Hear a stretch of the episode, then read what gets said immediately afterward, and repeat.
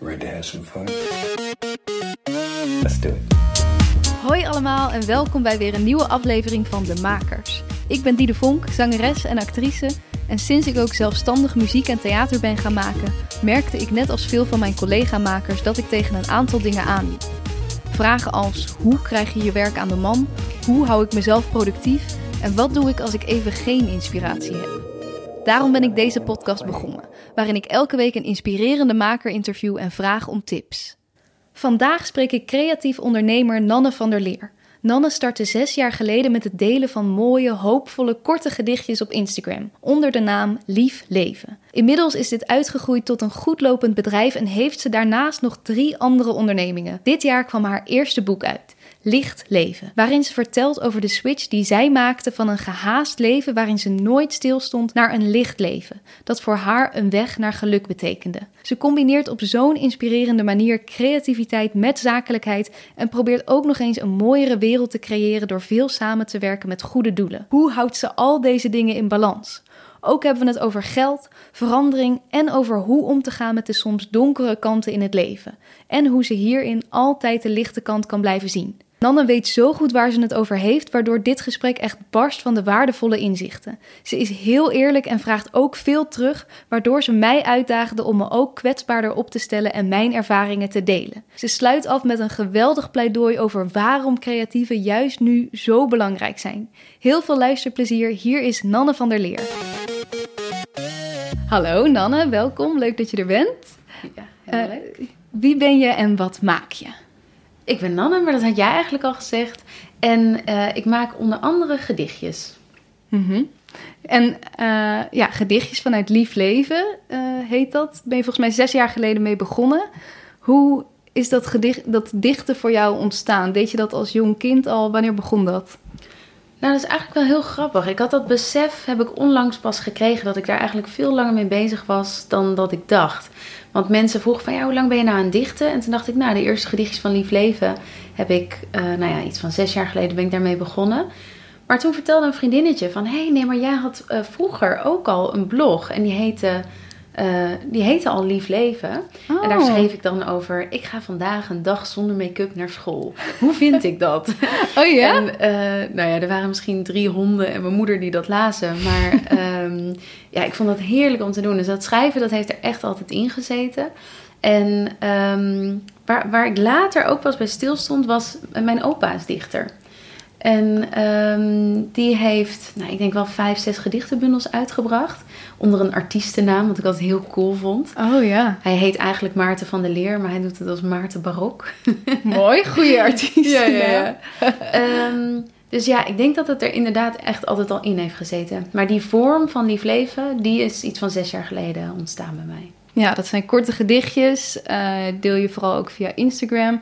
Ik las ook ergens dat het voor jou een beetje jouw dagboek is. Ja. Schrijf, hoe vaak schrijf je eraan? Eh, ja, dat verschilt heel erg. Ik, ik ben begonnen met het schrijven van die gedichtjes in een periode waarin het met mij eigenlijk niet zo goed ging. En dat schrijven was voor mij echt een manier om dingen te verwerken. Dus het was niet zozeer dat ik dacht, ik ga gedichten schrijven en de wereld moet het lezen.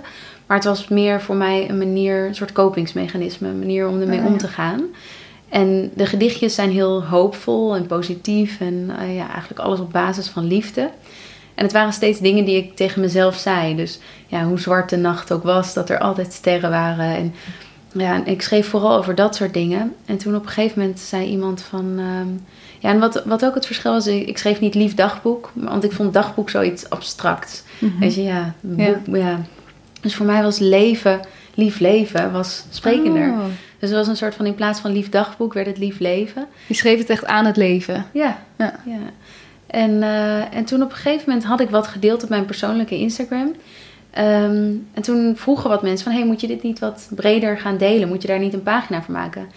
En er was één iemand, en dat, dat was zo grappig... als ik daar nu aan terugdenk, die zei... Je gaat groter, jij gaat een nieuwe Loesje worden.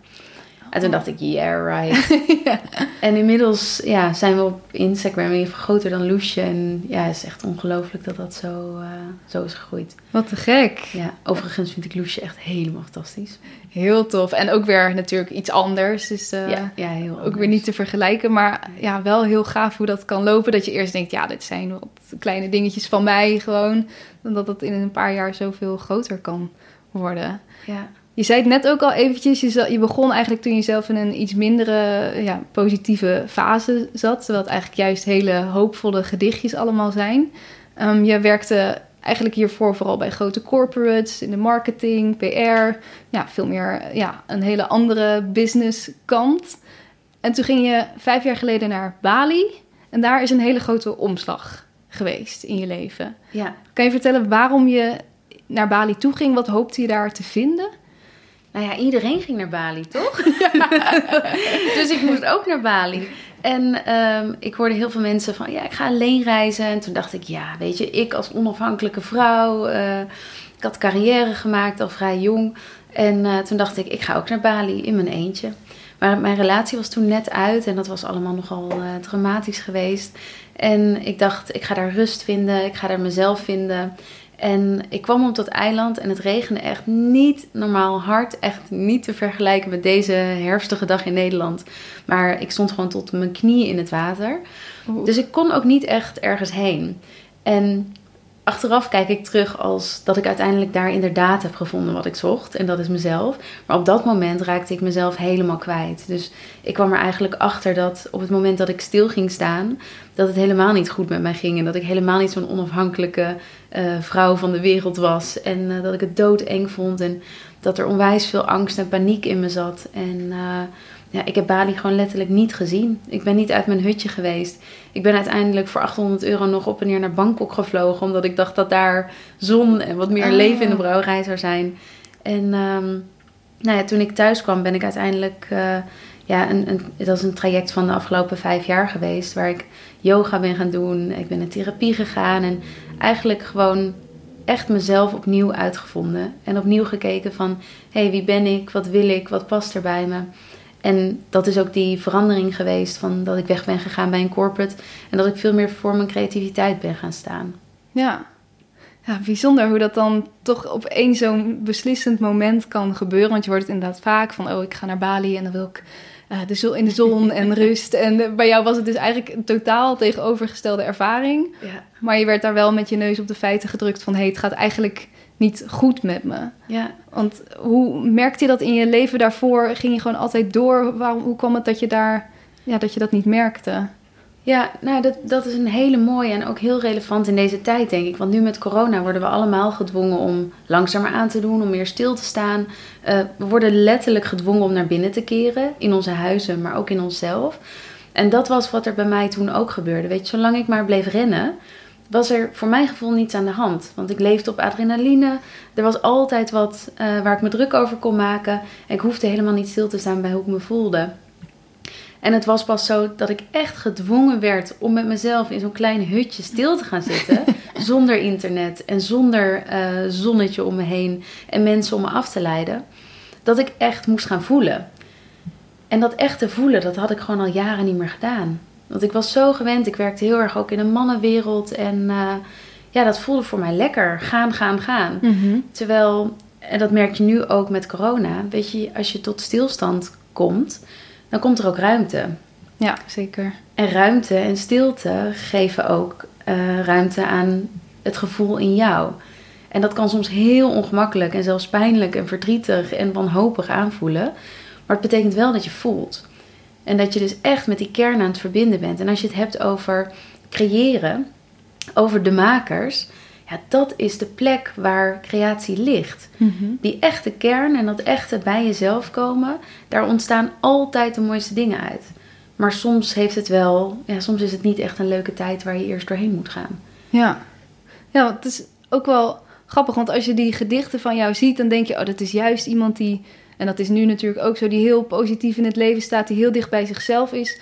Maar je schreef ze dus al wel terwijl je nog in die hele gaan, gaan, gaan situatie zat. Ja. Hoe, hoe kan het dat je dan, je kon daar dus toen wel al bij komen of zo?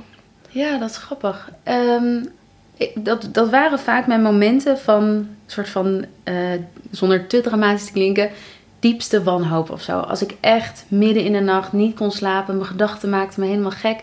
En dan ging ik naar mezelf of naar het leven schrijven.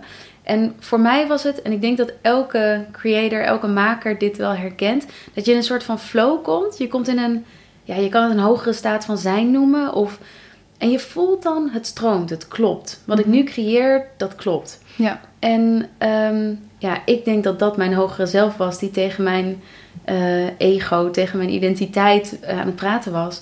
Zo van, en eigenlijk hele bemoedigende, liefdevolle woorden. Ja. En Het komt allemaal goed. En ja, met volle angst vooruit van life is a scary thing, maar laten we het gewoon doen.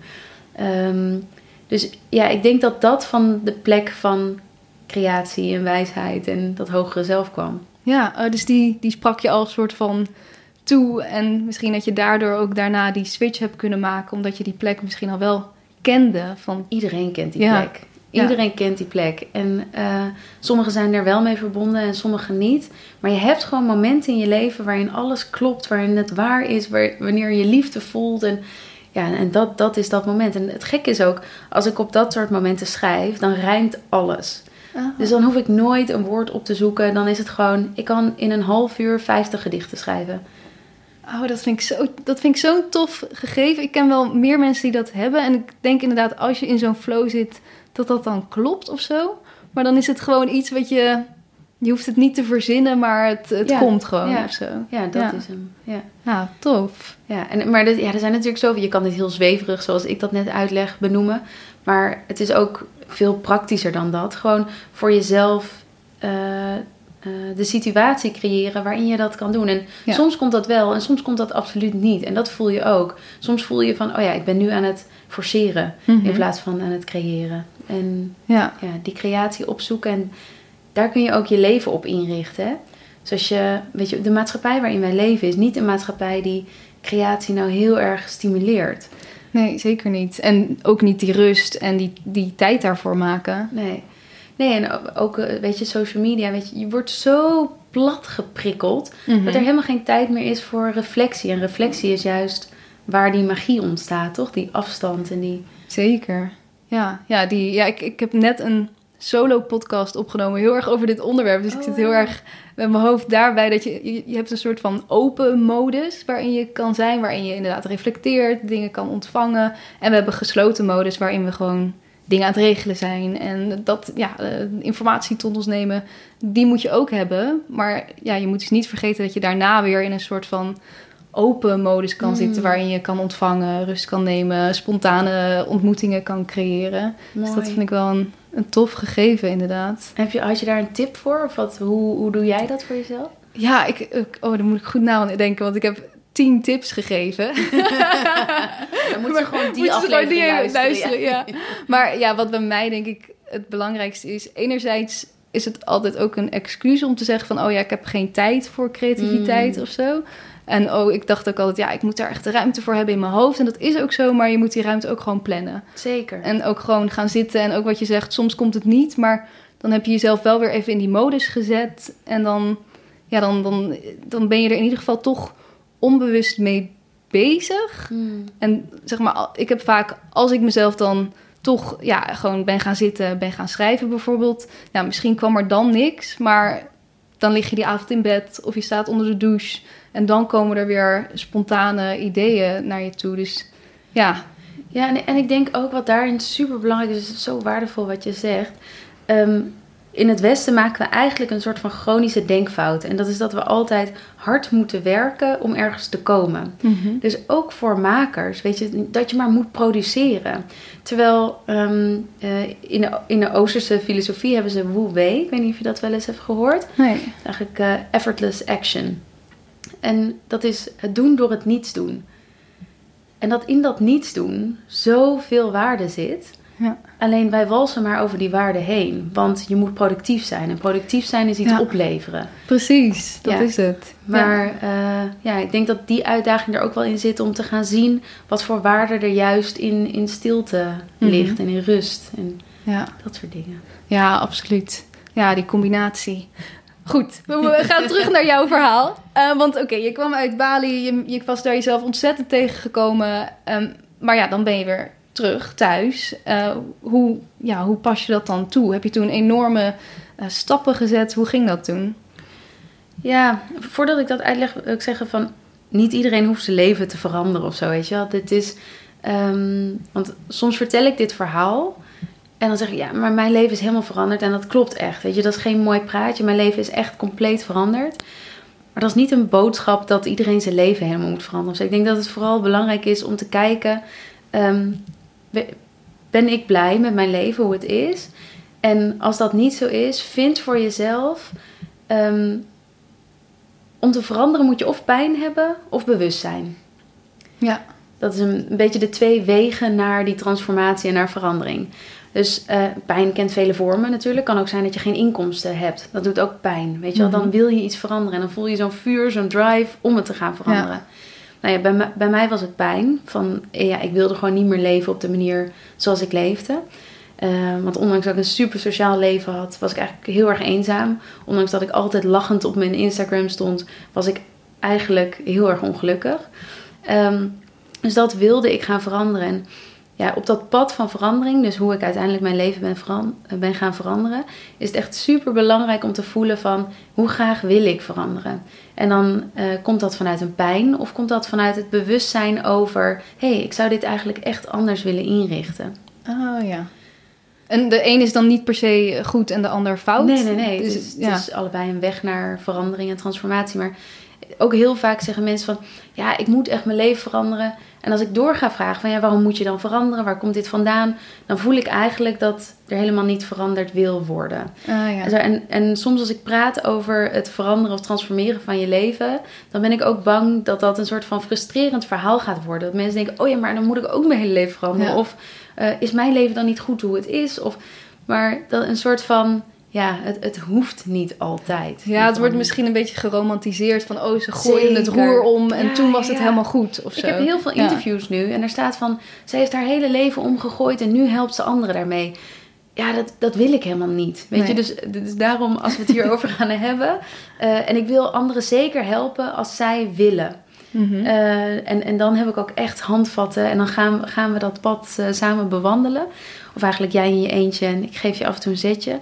Maar um, ja, die andere kant vind ik ook belangrijk om te benoemen. Want dat is ook weer onderdeel van onze maatschappij. Dat is weer dat doen, hè? Ja. Van het moet anders. We moeten in actie komen. Je moet coaching, je moet therapie, je moet yoga, je moet... Mm -hmm. En dat zit weer in die kant. Terwijl ja, die andere kant ook zo, uh, zo mooi en zo fijn is. Maar om terug te komen op jouw vraag. Sorry, ik dwaal af. Maar ik, vind die oprecht wel belangrijk om te benoemen. Ja. Um, nou, ik, ik um, besloot echt dat het anders moest bij Mhm. mij. Dus ik ben in therapie gegaan. En um, nou ja, in therapie gaan was voor mij in eerste instantie echt de hel. En ik denk voor iedereen, want waar de F ga je heen? Weet je, wat ga je vertellen? Als je zelf nog niet snapt wat er met je aan de hand is, maar je Mhm. voelt wel van hé, hey, zo gaat het niet langer. Ja, wat, wat ga je dan zeggen? Ja. Ga, ga je eerst Google uh, af, weet je, je symptomen en uh, weet ik. Nou, ik ben uiteindelijk eerst naar de huisarts gegaan. Die heeft me doorverwezen naar een uh, ja, specialistische zorg. Dus een psychotherapeut kan je dan naartoe. Nou, de eerste waar ik zat, daar was absoluut geen klik mee. En daar vertel ik ook nog veel meer over in mijn boek. Maar hoe belangrijk het is dat je een therapeut vindt die bij jou past. En dat, dat is niet altijd in één keer zo. En vaak zelfs niet eens in twee keer zo. Ah ja, want meestal gaan mensen inderdaad gewoon naar een huisarts. Je krijgt iemand toegewezen en That's it. daar, ja, daar Ja. moet je het mee doen of zo. Ja, ja, doe dat vooral niet. ja, voel voor jezelf of eh, ja, wat je nodig hebt. En eh, ja, ze noemen intuïtie niet voor niets een navigatie van de ziel. Hè? Van, we, we weten het allemaal. In, Mhm. in onze onderbuik weet je altijd links of rechts, waar Ja. of niet waar. Dus volg veel meer dat gevoel. Nou, uiteindelijk ben ik bij een hele fijne therapeut terechtgekomen. En eh, daar heb ik een jaar lang in therapie gezeten. Traumabehandelingen gehad en eh, nou, de, de whole shebang. En dat heeft bij mij vooral eh, ja, de boel, die staat die jij net noemde, dat open zijn, Mhm. dat heeft dat voor mij gecreëerd. Dus dat ik niet langer hoefde weg te rennen voor mijn angsten van vroeger. Of angsten voor later, of wat dan ook. Ehm, nou, ik ben yoga gaan doen, vooral heel veel gaan lezen, eh, coaching gaan volgen. Ehm, ja, en eigenlijk echt letterlijk elk aspect van mijn leven veranderd. Ik ben weggegaan uit Amsterdam om meer rust te krijgen, meer groen om me heen. Ehm, uiteindelijk een hele fantastische relatie ook nog gekregen. Ehm, ja, dus echt alles is veranderd. Voordat we verder gaan met dit gesprek, even een kleine korte mededeling van mij tussendoor. Ik heb voor een aantal afleveringen van deze podcast een subsidie gekregen. Die is helaas nu afgelopen, maar ik wil deze podcast heel graag blijven maken. Luister jij nou graag naar de makers, dan zou je me heel erg helpen door te steunen via www.petje.af slash de makerspodcast. Het kan al voor 3 euro en ik ben je eeuwig dankbaar. Nu we weer terug naar het gesprek. En, maar eigenlijk ben je pas sinds dit jaar, uh, eh, 2020, volledig uh, voor je eigen onderneming gegaan. Ja. Dus daar heeft nog best wel wat jaren tussen gezeten. Hoe kwam dat, dat dat nog even duurde? Of hoe... Mm, als je gaat creëren, dan wil je geen stress hebben over geld eigenlijk. Mm Want uh, dingen die jou in je leven kunnen blokkeren, en laat ik hem dicht bij mezelf houden. Angst over niet genoeg geld hebben is voor mij een, een reële angst. Eh, die veiligheid heb ik nodig om te kunnen creëren. Ja. Dus heb ik voor mezelf altijd, ehm, nou A, ik wist niet dat ik deze kant op zou gaan. Dus ik zat in een corporate carrière. En de stap om dan voor jezelf met je gedichtjesmerk verder te gaan is best wel een grote stap. Mhm. Want je hebt geen pensioen meer, geen auto meer, geen uh, voordelen. Uh, Ja. ehm, dus ik, ik, angst heeft mij daarin ook heel lang laten leiden hoor. Dus dat uh, als ik terugkijk, dan denk ik, nou, ik had die stap veel eerder mogen zetten. Maar weet je, alles gaat zoals het gaat. En Mhm. alles wat ik bij de corporates heb geleerd, dat kan ik nu toepassen. Ook als ondernemer in lief leven. Dus dat is, dat is me heel veel waard en dat had ik niet willen missen. Ehm, maar ja, dus eigenlijk pas een jaar geleden echt de ballen gehad om te zeggen: ik ga hier gewoon voor staan. Ja, ja dus eh, hoe, hoe, hoe kwam het dat je toch die stap durfde te nemen van wat je zegt? Het was eigenlijk meer een hobby en gedichtjes, totaal iets anders dan zo'n zakelijke wereld. Ehm, kwam dat omdat het gewoon steeds groter werd en dat je dan op een gegeven moment merkte: ik kan er nu ja, financieel ook eh, mee rondkomen? Of Ja. was- ja, zat dat daarin? Ja, absoluut. Ja, dus ehm, nou, dat is ook wel, eh, als je een creatief bent, dan is het vaak eh, niet zo chic of niet zo gewoon om over geld te praten. Mhm. Maar geld is zo belangrijk. En als je geld veel neutraler gaat zien, dus gewoon als een bron van energie die kan stromen, die bij je komt en bij je weggaat, want je doet er goede dingen mee bijvoorbeeld, eh, dan wordt geld een heel ander ding in je leven. En ehm, ik had dat eerst ook. Ik ben echt aan- in een links gezin opgegroeid. Eh, mijn ouders zijn echte hippies. Eh, mijn vader is net weer met pensioen, gaat weer lekker blowen. En eh, ze hebben een camper gekocht en willen de wereld over. Oh, leuk. Ehm, dus geld was bij ons niet een ding. Weet je, het geld wat je had, dat moet je inzetten voor iets goeds. En, Ja.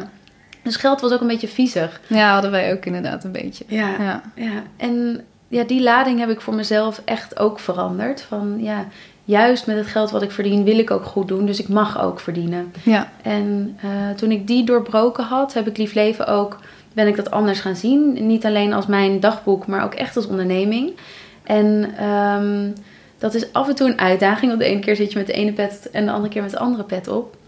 Maar die, die balans is denk ik wel heel goed voor elke maker. Want eh, ja, het is niet alleen wat je creëert, maar ook jouw leven en hoe je dat gaat inrichten. En wat je verder gaat doen, de volgende stap die je gaat zetten. Ja. Dus ehm, ja, dus inderdaad. En we zijn inmiddels, eh, we zijn nu een jaartje verder en we zijn inmiddels met z'n negenen. Ja, precies. maar dat is dus allemaal in dit jaar gebeurd. Ja, ja. Dus ehm, wanneer durfde je die stap dan ook te zetten om er nog iemand bij te vragen? Want is dat per één of twee gegaan? Of... Eh, ik werkte al een paar jaar samen met mijn eh, zakenpartner Julie. En dat is een oud vriendinnetje van me. En eigenlijk in de tijd dat ik fulltime werkte nog, heeft zij altijd Lief Leven levend gehouden. Als in de pakketjes verzenden. Ah. En ehm, Ja, dus het was al wel een business, maar gewoon on the side. ja, precies. Ja. Ja, dus ehm, en ik heb al die jaren mezelf ook niet uitbetaald. Dat ben ik ook pas sinds een jaar geleden gaan doen. Terwijl we wel natuurlijk producten verkochten. En, eh, maar ik heb altijd, dus ja, ben gewoon mijn geld ergens gaan verdienen. Mhm. En in de avond en in de weekenden ehm, ja, was ik bezig met lief leven. En dat geld ging dan weer in investeren in, nieuwe... Ja. ja. precies. Ja, dus ik heb ook nog nooit een, eh, een euro van een investeerder eh, altijd gewoon met eigen geld het gedaan. Ja. En eh, ja, nu staan er vier bedrijven en hebben een winkel en een kantoor. En, ja, Ja. ja. Ja, dus nu, maar zijn die vier bedrijven die je nu hebt, zijn die allemaal ook in dit jaar dan geboren? Of, eh, Eh, eentje had ik al, dat was ja, strategisch communicatieadvies, dus dat doe ik nog steeds. mhm. Voor organisaties die, eh, ja, die goed willen doen in de wereld, maar ook goed geld willen verdienen. Daar, daar begeleid ik dan in. En um, Bibam, dat is mijn andere organische lippenbalsem in een biologisch afbreekbaar potje. Mhm. Dat is gewoon omdat ik zelf een lippenbalsem addict ben en dacht: oké, dit kan beter. Ik wil geen labello op mijn lippen. Mhm. Ehm, en ehm, dan hebben we nu sinds kort ook plek voor groei. En dat is online coaching. We noemen het eigenlijk geen coaching, maar groeiprogramma's. En ja, plek voor groei. Ehm, omdat ik er dus in geloof dat tussen in therapie gaan en coaching en gewoon aan de slag gaan met je leven, daar zit nog zo'n gap tussen. Mhm. Dus we bieden een soort van ja, laagdrempelige programma's aan, niet te duur. Je kan het gewoon online doen. Um, Maar wel echt van fantastische coaches. Um, dus ja, dat is de vierde. Ja, het is een heleboel verschillende ondernemingen. Ik kan me ook voorstellen, uh, je was vroeger iemand die hield van aanpakken, doorgaan. Je hebt nu vier ondernemingen weer. Hoe zorg je dat je nu toch ook die rust in je leven behoudt? Af en toe niet. je lijkt mijn vriend wel. uh, nou ja, nee, dat is super belangrijk. En dat is voor mij echt een uitdaging. Ik zit heel erg in mijn young energie, dus het, het creëren, het doen. Ehm, en voor mij is het soms moeilijker om stil te staan, nog steeds. Dat blijft gewoon mijn Achilleshiel. Um, maar ik heb wel veel meer. Ik vlieg niet meer uit de bocht. Ik weet gewoon precies wanneer ik terug moet schakelen. En dan, uh, ik doe heel vaak een digitale detox. Dus gewoon mijn telefoon letterlijk uit. En dat weet mijn team ook, dat weet mijn familie. Uh, dan ben ik gewoon een dag niet bereikbaar, maar soms blijft dat drie dagen. Oh.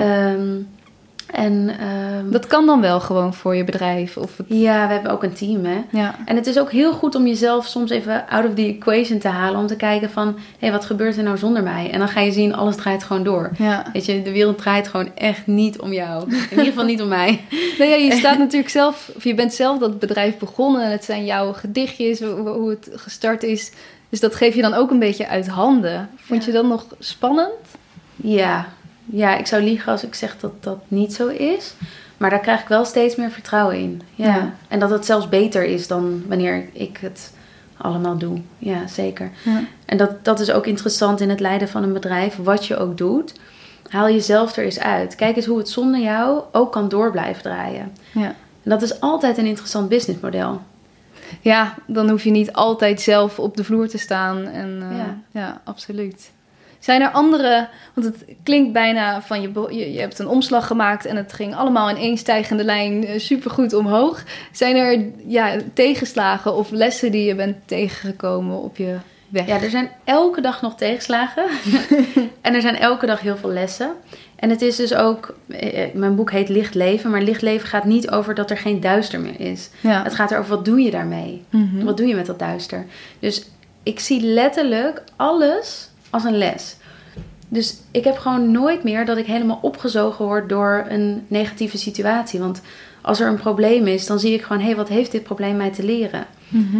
En dat, dat, weet je, het zou ergens misschien een beetje te blij voor woorden klinken of zo, maar het is echt mijn manier van leven geworden. Dus ondanks dat er een probleem is en ik me daar soms ellendig over kan voelen, ga ik daar niet helemaal in mee. Ja. Weet je, ik word het probleem niet. Nee. Ik ben gewoon super gelukkig en vrolijk en blij en, en er is een probleem. Mhm.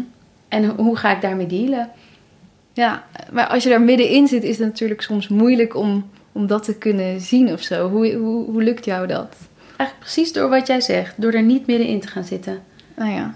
Dus dat, dat is letterlijk zien van uh, deze situatie, dat, gaat, dat is niet wie ik ben. Weet je, er is afstand tussen deze situatie en wie ik ben. Ja. En in die ruimte en in die afstand, daar zit het geluk en de wijsheid over hoe ga ik dealen met die situatie.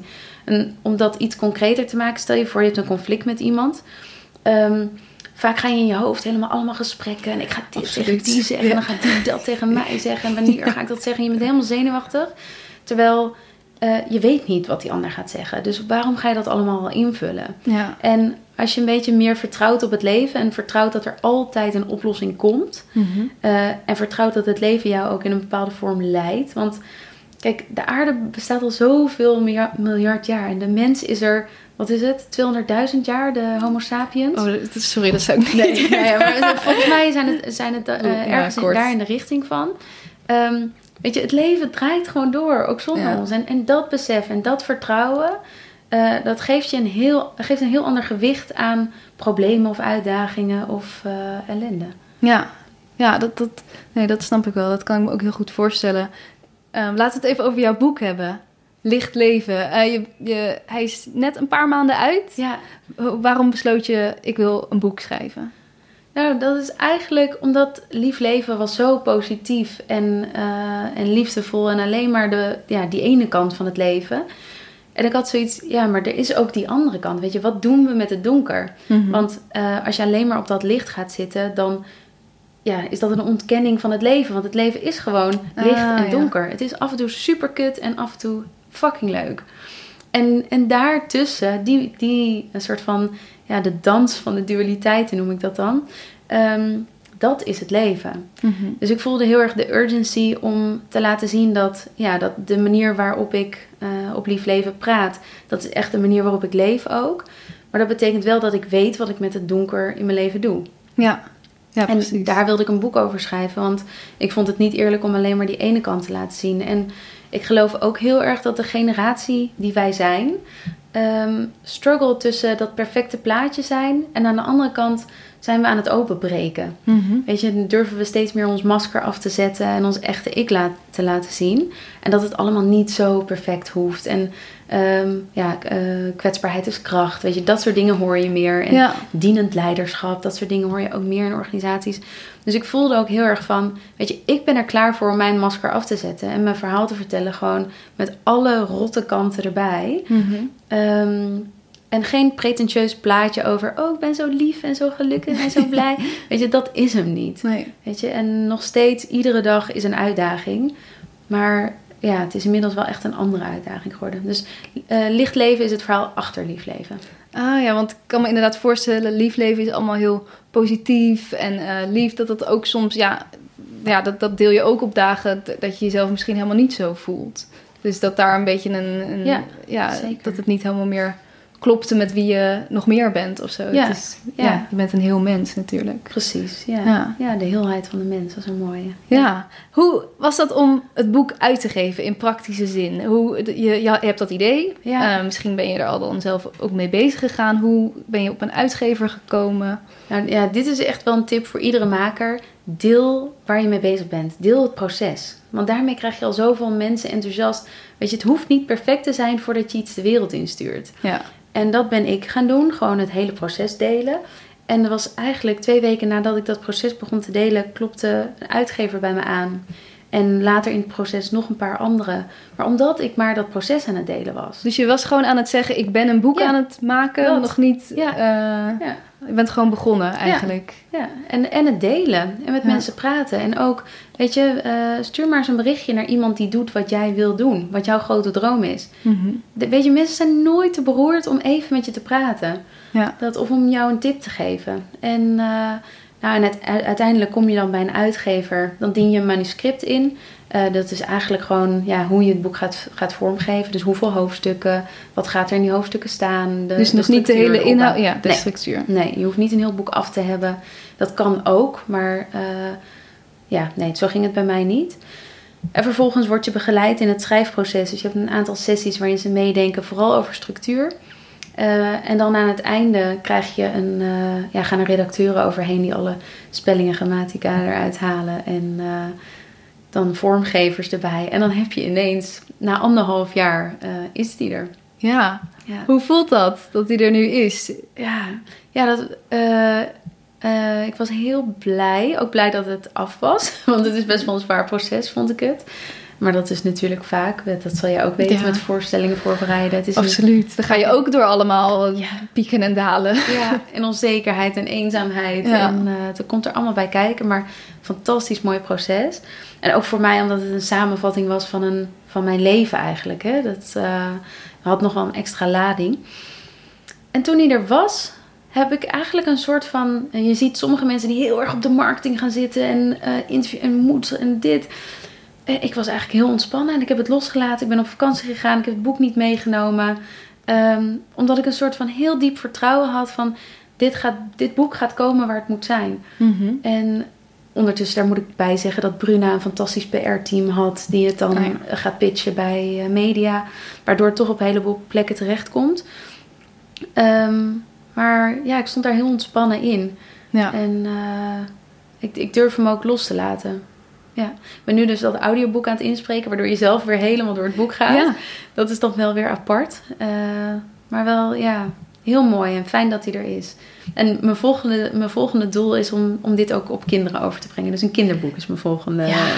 Vind ik een supergoed doel, inderdaad. Gewoon al die lessen. Ja, jammer dat je dat niet vanaf kinds af aan leert Ja. over het leven. En, eh, ja. ja. En letterlijk, als iemand mij 15 jaar geleden had gezegd: Je bent je gedachten niet. Dat ik dat toen al had kunnen leren begrijpen. ja. Ja, dat had mij eh, heel wat, heel wat gekost, geschild en ellende. En, nee, Ja. Maar goed, het leven gaat zo zoals het moet gaan. Eh, Ja. Dat is ook mooi. Ja, dat is het ook.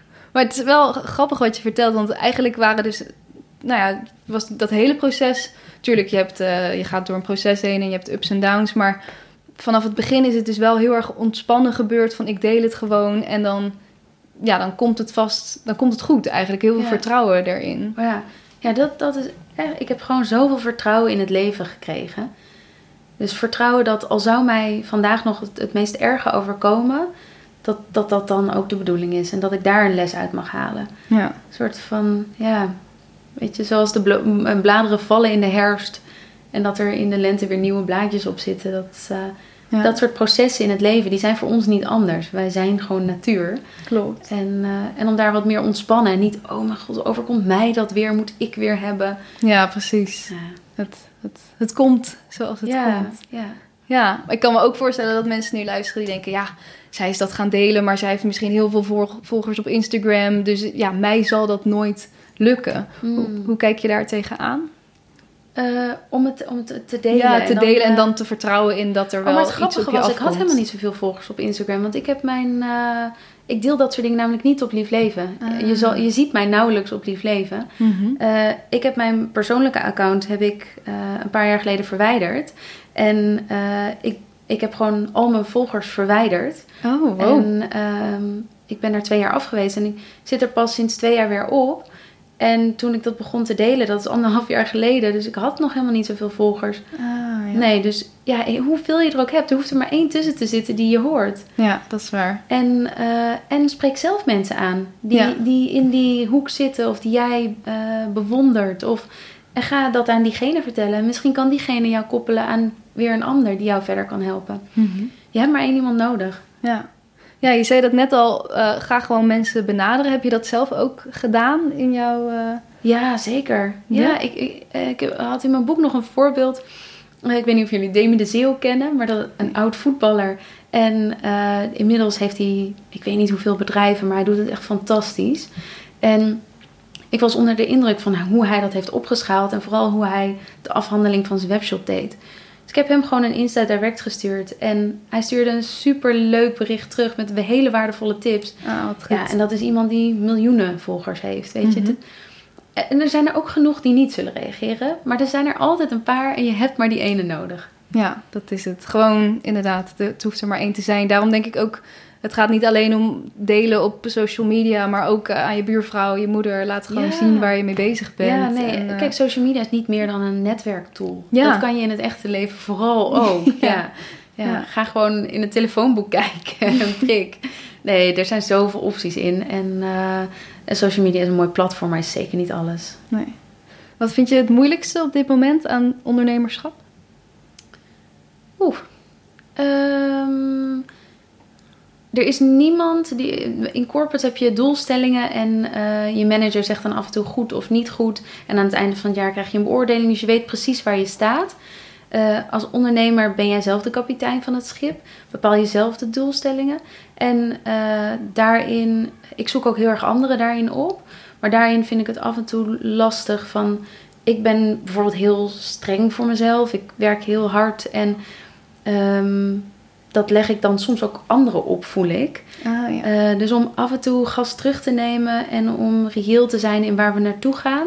Nou ja, als we het hebben over vier bedrijven in één jaar, dat is natuurlijk veel. En als je het zo zegt, dan hoor ik dat ook. Dan denk ik, oh ja, eh, maar ik, ik voel dat zelf van binnen bijna nooit. Ik ben niet zo snel tevreden over mezelf. En dus ik noem eigenlijk nu al tien dingen die ik moeilijk vind aan Ja. ondernemerschap. En dat is het misschien. Ondernemerschap is alles in het kwadraat. En het is gewoon een hele grote spiegel. Want je Ja. komt continu jezelf tegen. Dat is het echt inderdaad. Ja. Ja, je, je, Wat kom jij tegen? Mm, ik herken heel veel van wat je zegt. Dat ik uh, hard werk en dat ik, uh, nou ja, dat gewoon het altijd goed wil doen. Um, ik denk dat ik dat ook al wel vroeg tegen ben gekomen. Dat ik inderdaad ook heel streng kan zijn voor anderen. Dat ik bijvoorbeeld bij mij op de opleiding was ik echt boos als mensen niet gewoon op tijd in de dansles stonden. Of als ze dan een uur pauze wilden om te avondeten. Vond ik belachelijk. Ik moest gewoon door. En omdat het daar eigenlijk al best wel, nou ja, niet echt eruit geramd is, maar wel ja, daar zat gewoon niemand op te wachten op mijn strenge gedoe. En, uh, daar, dat, en daarmee zet ik mezelf ook heel erg vast daardoor, ja, ik weet niet, kwam ik, ja, als je streng bent voor jezelf, dan ja, gaat dat ook door in hoe vrij je kan zijn in je creativiteit. Want als je dan ook alles wat je doet niet goed vindt, ehm, ja, dan, dan speelt dat heel erg door. Dus dat is een beetje mijn uitdaging. Ook lief zijn voor mezelf en rust nemen. En nou, dat het niet, dat het ook gewoon iets rustiger aan mag. Mooi, dat is een hele, hele, hele waardevolle. Ja. Maar ja, je, je bent ook wie je bent. En ik, natuurlijk, ik ben ook altijd bezig met hoe kan ik mezelf verbeteren. Maar je leert ook je, je dingen kennen en hoe, hoe ga ik daar dan mee om. Ja. Maar dat, uh, het, het gaat steeds beter. Ja, oh, goed. Ja. Het is ook, ja, het, je gaat niet in één keer helemaal nee. veranderen. Maar elke keer kom je weer hetzelfde stukje tegen. En elke keer kan je daar wel weer een klein stapje in zetten. Ja, dat is misschien ook met dat veranderen. Dat dat zonde is om te zeggen van oké, je verandert uh, je, hele leven in één keer. Dat, dat werkt natuurlijk ook niet zo. Nee. nee, dus dat dat misschien voor mensen frustrerend is als je luistert en denkt, oh ja, ik, ik, heb, ik had dat ene boek gelezen en toen dacht ik, ik ga het helemaal anders oh, doen. Dat maar is zo demotiverend. ja. En het lukt dan niet. Ja, dus dat, gewoon dat lief, lief zijn voor jezelf en ja. uh, stap voor stap. Ja, ja dat, dat echt. Het lief zijn voor jezelf, je eigen beste vriend of vriendin worden. En, ja. En inderdaad, die hele kleine stapjes. En elke keer is het weer, dan ga je er drie vooruit en dan val je er weer één of twee terug. Of tien en dan moet je weer omhoog. Ja. ja, precies. En daar ook de lol van inzien, weet je. Niet te zwaarder aan tillen. En dat, dat, dat is het leven. Precies, dat is Dat op je bek gaan en weer opstaan. That's life. Ja. En wat ik ook wel lastig vind nog wel aan het ondernemerschap is... Ik vind gewoon de, de creatieve kant heel leuk. Ik vind deze gesprekken heel leuk. Ik vind het ehm, leuk om muziek te maken. Maar ik ben gewoon minder goed in echt gaan zitten en dan te zorgen dat, uh, dat, dat ik daar ook echt geld mee ga verdienen, zeg maar. Dus dat toestaan inderdaad om jezelf geld te laten verdienen. Heb jij daar nog een tip voor hoe mensen dat misschien ja, het zijn er twee. De ene is die jij eigenlijk al hebt gegeven en dat is dat openstellen. Ik mag ontvangen. Dat, niet alleen openstellen voor ideeën, voor inspiratie, voor het leven, maar ook voor geld. Ah ja. Weet je, geld is niks meer dan energie. Weet je, laat het maar naar je komen en het mag weer stromen. Hoe bedoel je dat? Geld is niks meer dan energie? Um, geld is een gevolg. Het is geen ding op zich. Weet je, geld is een gevolg van de liefde of energie die jij ergens in stopt. En dan komt geld naar je toe. Ja. En als je geld dan heel krampachtig vast gaat houden, bijvoorbeeld als je een rekening krijgt en je denkt, oh, ik wil die eigenlijk niet betalen. En dan leg je allemaal negatieve energie op dat geld. Terwijl geld is neutraal. Het is wat jij ermee doet. Het is de energie, die, de lading die jij eraan geeft. En wat je ermee doet. Ja. Dus wat, één tip is bijvoorbeeld om rekeningen gewoon met een dankbaar hart en een glimlach te betalen. En gelijk als ze binnenkomen. Ja. Ehm, kijk, als echte ondernemer moet je natuurlijk wachten tot de betaaltermijn uh, helemaal aan zijn einde is. Dus die tip zou ik ook geven. Maar, uh, maar betaal wel met liefde en dankbaarheid. Ah ja, en dus echt hoe jij naar geld kijkt. Ja, en... ja. En ook eh, zie je het gewoon echt als een energiebron die mag stromen. Want dan mag geld ook gewoon naar je toe stromen. Mm dat is die ene. De ander is, als jij echt een, een creator bent en niet degene van de boekhouding of de, uh, de, de, strategische doelstellingen en dat soort dingen, zorg ervoor dat, die, dat je die mensen om je heen verzamelt. Ja. En dat, dat zijn geen mensen die je in dienst hoeft te nemen. Dat zijn gewoon mensen uit je netwerk die jou willen helpen. En mensen, mensen willen niet anders dan elkaar helpen. Mm Ja, dus dat geloof ik De meeste mensen deugen. Dat boek, echt fantastisch boek. Um, dat is zo. Mm en, en een goede boekhouder, dat helpt. ja, ja dat, dat, dat, dat geloof ik zeker. Ja, dat denk ik ook. hey, we moeten een beetje gaan afronden. Mhm. Is er tot slot nog iets wat je... We hebben eigenlijk al super veel mooie dingen genoemd, denk ik. En ook al heel veel mooie tips en adviezen. Maar is er nog iets uh, wat je nog mee wilt geven... Wat nog, waar we het nog niet over hebben gehad? Ja, ik wil wel iets zeggen over deze tijd. Dus de corona en dat eigenlijk uh, ons leven wordt veel meer beperkt in de zin waarin we het kenden. Mm Maar het drijft creativiteit. Want je moet op andere manieren gaan nadenken. En de creatieven in deze samenleving, ondanks dat de cultuursector hier zwaar onder lijdt en dat dat heel verdrietig is, dat is wel de sector die ons hier doorheen kan helpen. Want het is de sector die kan inspireren, die mensen mee kan trekken, die kan dus, dus uh, een soort van oproep van weet, je bent zo nodig, juist nu. En jij bent creatief. Dus je komt wel met manieren om dit weer aan de man te brengen. En uh, mocht je een superleuk idee hebben, wij hebben ook een platform. En uh, vind ik het superleuk om te brainstormen over hoe ik mijn bijdrage daarin kan leveren. Um, maar je bent nodig. Super tof. Echt een heel mooi einde. Ik heb er gewoon niks aan toe te voegen. En als je luistert, inderdaad, nou, onthoud dat. Heel erg bedankt. Um, waar kunnen mensen jou vinden? Hoe, uh, hoe kunnen ze je boek vinden? uh, ja, het lief leven, het Nanne van der Leer. En dan kom je overal wel. Oké, okay, super. Ja. Heel erg bedankt. Yes, jij ook. Dat was hem. Heel erg bedankt voor het luisteren en Nanne ontzettend bedankt voor dit mooie gesprek. Hier mijn takeaways. Er zat voor mijn gevoel zoveel in dat ik het moeilijk vond om keuzes te maken, dus als jij andere takeaways had, laat het me zeker weten. 1. In het Westen maken we een chronische denkfout. Je moet hard werken om iets te bereiken. Dit was vroeger echt 100% mijn motto. Zonder hard werken bereik je niks. Toch liep ik daardoor tegen de lamp. Want als je altijd alleen maar hard aan het werk bent, maak je geen ruimte voor echte creativiteit, voor spontaniteit. En zit er altijd een bepaalde druk onder de dingen die je doet. Je hoeft niet altijd te produceren. Een belangrijk deel van creativiteit is ook soms een stapje terug doen. 2. Het roer om. Dit klinkt altijd zo romantisch en is het natuurlijk ook. Maar misschien is dit in jouw geval helemaal niet nodig. Hoe tevreden ben je met je leven? Zijn er dingen die je wil veranderen? Hoe graag wil je dit veranderen en wil je daarvoor de stappen nemen die nodig zijn? Ga daar eens naar kijken. 3.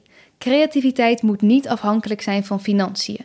Dit klinkt misschien raar, je wilt toch gewoon leven van je creativiteit, maar als wat je maakt en het succes daarvan altijd bepaalt of je überhaupt iets te eten hebt, is dat best wel een grote belasting voor je creativiteit. Voor veel mensen neemt dit juist de vrijheid weg en de ruimte voor experiment. Dus voel je zeker niet bezwaard als je naast je creatieve werkzaamheden ook nog een andere baan hebt die jou misschien wat meer financiële vrijheid geeft. 4.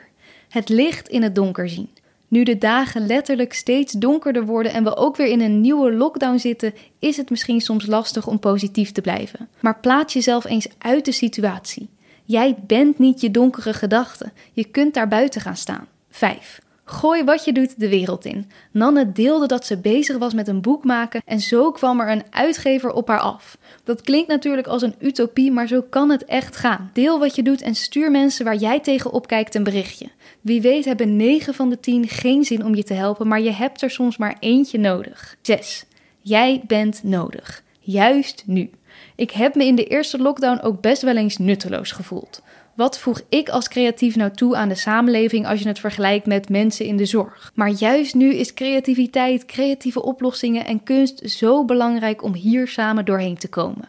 Weet dat. Als je dit een tof gesprek vond, help je ons heel erg door de podcast te steunen via petje.af slash de makerspodcast. Daar vind je ook allemaal leuke extra filmpjes waarin mijn gasten hun grootste lessen, beste adviezen en inspiratiebronnen delen. Tot volgende week. Vond je dit een leuk gesprek? Abonneer je dan op de podcast en volg de Makerspodcast op Facebook en Instagram. Delen en reviewen is heel erg fijn en laat het me vooral weten als je nog gasten of vragen hebt die je graag wilt horen. Volgende week staat er weer een hele bijzondere, inspirerende gast voor je klaar. Deze podcast werd gemaakt door mij, Diede Vonk, en de muziek is van David Zwarts.